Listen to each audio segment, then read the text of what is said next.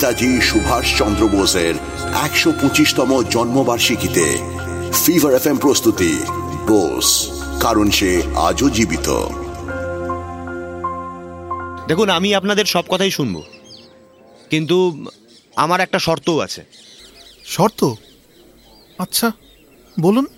আমাকে কিছুতেই আপনারা নেতা হিসেবে ভাববেন না বা দেখবেন না। আমি আপনাদের বন্ধু। আর যা করার আমরা একসঙ্গে করব। কাঁধে কাঁধ মিলিয়ে। রাজি? অবশ্যই। আরে নিশ্চয়ই আলবাত রাজি। তবে যদি বন্ধুই হও তাহলে তুমি বলি আপনি কেন? বাহ এটা তো উত্তম প্রস্তাব। নিশ্চয়ই নিশ্চয়ই। এবারে বলো কি সমস্যা তোমাদের? আমরা সবাই র্যাভেনশ কলেজে অ্যাডমিশন পেয়েছি। কিন্তু কেউ থাকার হস্টেল পাইনি মানে আমাদের জন্য তার কোনো ব্যবস্থাই করা হয়নি। উমা এটা তো বেশ অন্যায়। এটা কি করে সম্ভব? অ্যাডমিশন হলো আর হস্টেলের ব্যবস্থা হলো না। আরে সেটাই তো হয়েছে। আর সেই জন্যই তো তোমার কাছে আসা। এ নিন জল। আচ্ছা দেখো আমরা কলেজ অথরিটির কাছে অনেকবার গেছি বিশ্বাস করো কিন্তু কেউ আমাদের একটা কথাও শোনেনি। তুমি শুনবে সুভাষ? কতদিন আগে কি হয়েছে? কি হলো? এখনও এখানে দাঁড়িয়ে কেন? কানে কথা ঢুকছে না নাকি? Sir please sir. স্যার আমরা হোস্টেল না পেলে খুব বিপদে পড়ে যাব স্যার। প্লিজ কিছু একটা করুন স্যার। আমরা কত দূর থেকে এসেছি হোস্টেল না পেলে কোথায় থাকব বলুন? কিছুই তো চিনি না এখানে। But that is not my lookout hostel হবে না। Is that clear now clear the place আমি কি আমি কি সারাদিন তোমাদের এই জ্ঞান জ্ঞান শুনব নাকি? হ্যাঁ? ডিসকাস্টিং ক্রিচার এ কি? এ কীরকম কথা হলো? ডিসগাস্টিং বলছেন কাকে? হ্যাঁ? আপনি অনেকক্ষণ ধরে যাচ্ছে তাই বলছেন আমাদের। আমরা কি কুকুর ছাগল নাকি? গলার আওয়াজ নিচে নিচে। বলি সাহস হয় কি করে? এইভাবে কথা বলার? আর একটা কথা বলেছ কি ঘাড় ধাক্কা দিয়ে রাস্তায় ফেলে দেবো স্ক্রামডেল কোথাকার? হ্যাঁ আমরা তো স্কাউন্ড্রেল আর আপনি কি জানেন? সাহেবদের পা চাটা। হোস্টেল তো শুধু সাদা চামড়াগুলোদের জন্য। বুঝেছি। যান যান ওদের সেবা করুন। নইলে তো Shut up! এ, shut up! চুপ করে বলছি। বেরিয়ে যাও বেরিয়ে যাও এখান থেকে। স্যার যাচ্ছেন কোথায়? স্যার স্যার উঠবেন না স্যার। এ, এ, এ, দা- দারোয়ান দারোয়ান ধাক্কা মেরে বের করে দেয়। এইসব ছেলেগুলোকে সব চ্যাংলা ছেলেগুলো হ্যাঁ? হতভাগ দল বাবা তো যাচ্ছে তাই কাণ্ড। না না না না এটা কিছুতেই হতে পারে না। এর একটা বিহিত করতেই হবে। আচ্ছা আহ, এর বিরুদ্ধে আন্দোলনে নামলে হয় না? হ্যাঁ আমাদের মাথাতেও তো তাই ঘুরছে। আর এখন তো তুমিও আমাদের সাথে আছো। আর কিসের সংকোচ? আন্দোলনে নামলেই হয়। ঠিক সেই কলকাতার মতো উচিত শিক্ষা দেওয়া যাবে। দেখো এ বিষয়ে ওদের দুম করে খেপিয়ে দেওয়াটা উচিত হবে না। আর এটাও তো মাথায় রাখতে হবে। তোমরা সবাই এত দূর থেকে পড়াশোনা করতে এসছো। না ভেবে চিনতে কিছু একটা করে ফেললে একটা বড় বিপদ হয়ে যেতে পারে। তখন? সব আশা কিন্তু মাঠে মারা যাবে। তাই বলছি একটু ধীরে ধীরে চলো। কিন্তু তাতে যদি ওরা ভেবে নেয় যে আমাদের দম নেই ওরা তো আরও পেয়ে বসবে। কথায় কথায় দম দেখিয়ে লাভটা কি বলতো? আর আমরা তো এই ভুলটাই করে ফেলি। না ভেবে না বুঝে আমরা দেখাতে চাই যে আমরা কত বড় সাহসী।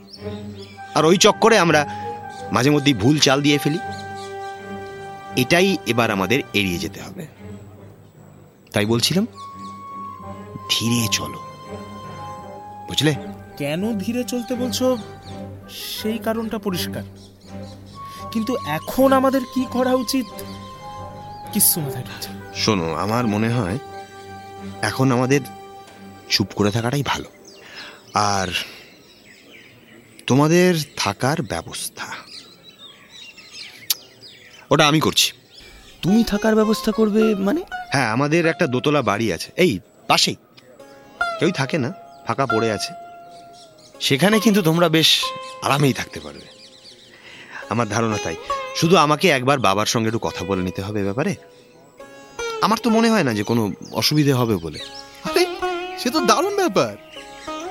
কিন্তু জানো মানে আমি না কিছুতেই এটা মেনে নিতে পারছি না যে আমরা ওদের কোনো জবাব দিলাম না। চুপ করে মেনে নিলাম এই অন্যায়।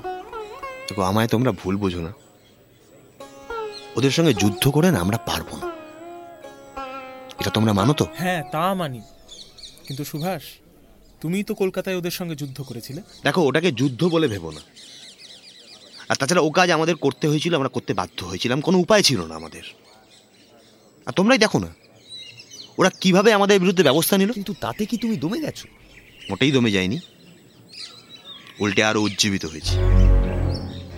কিন্তু তার চেয়েও জরুরি কি জানো? আমার একটা খুব বড় শিক্ষা হয়ে গেছে এই ঘটনার পর। কি শিক্ষা? আমি বুঝে গেছি যে গায়ের জোরে আমরা এখনই ওদের সঙ্গে পেরে উঠবো না। তাই আমাদের বুদ্ধি খাটিয়ে চলতে হবে। এর মানে কিন্তু এই নয় যে আমাদের গায়ে কোনো জোর নেই। জোর আছে। কিন্তু তাকে চালনা করতে হবে হিসেব বুঝে। নইলে আমরাই পা পিছলে পড়ব। সুভাষ তুমি সত্যি আমাদের চেয়ে অনেক এগিয়ে জানো? আমাদের মাথায় যা কোনোদিনই আসেনি তা তুমি কি স্পষ্টভাবে বুঝে গেছো? শোনো বন্ধুরা এইসব কথা বলে কাটিয়ে দিলে কিন্তু চলবে না। আগে আমাদের নিজেদের একজোট হতে হবে মন শক্ত করতে হবে। কারণ আমাদের লক্ষ্য যদি এই ব্রিটিশদের এখান থেকে উৎখাত করা হয় তাহলে এছাড়া আর কোনো উপায় নেই।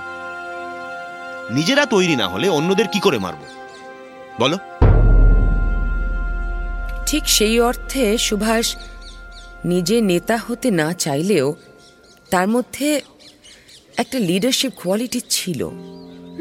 আর তাতেই রেভেনশ কলেজের ছাত্রদের কাছে মোটামুটি নেতাই হয়ে গিয়েছিল সুভাষ।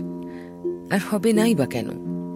এত নাম করা কলেজের রাস্টিকেট হওয়া ছাত্র যে এই অবস্থায় এমন মেজরিটির পরিচয় দিতে পারে, অভাবনীয়। ওটেন হামলাকাণ্ড যতই ঝোঁকের মাথায় ঘটুক না কেন একের পর এক ঘটনার মধ্যে দিয়ে সুভাষ একসময় আবিষ্কার করে তার অন্তরের নেতাজিকে। শুনছিলেন ফিভার এফ প্রস্তুতি। বোস কারণ সে আজও জীবিত।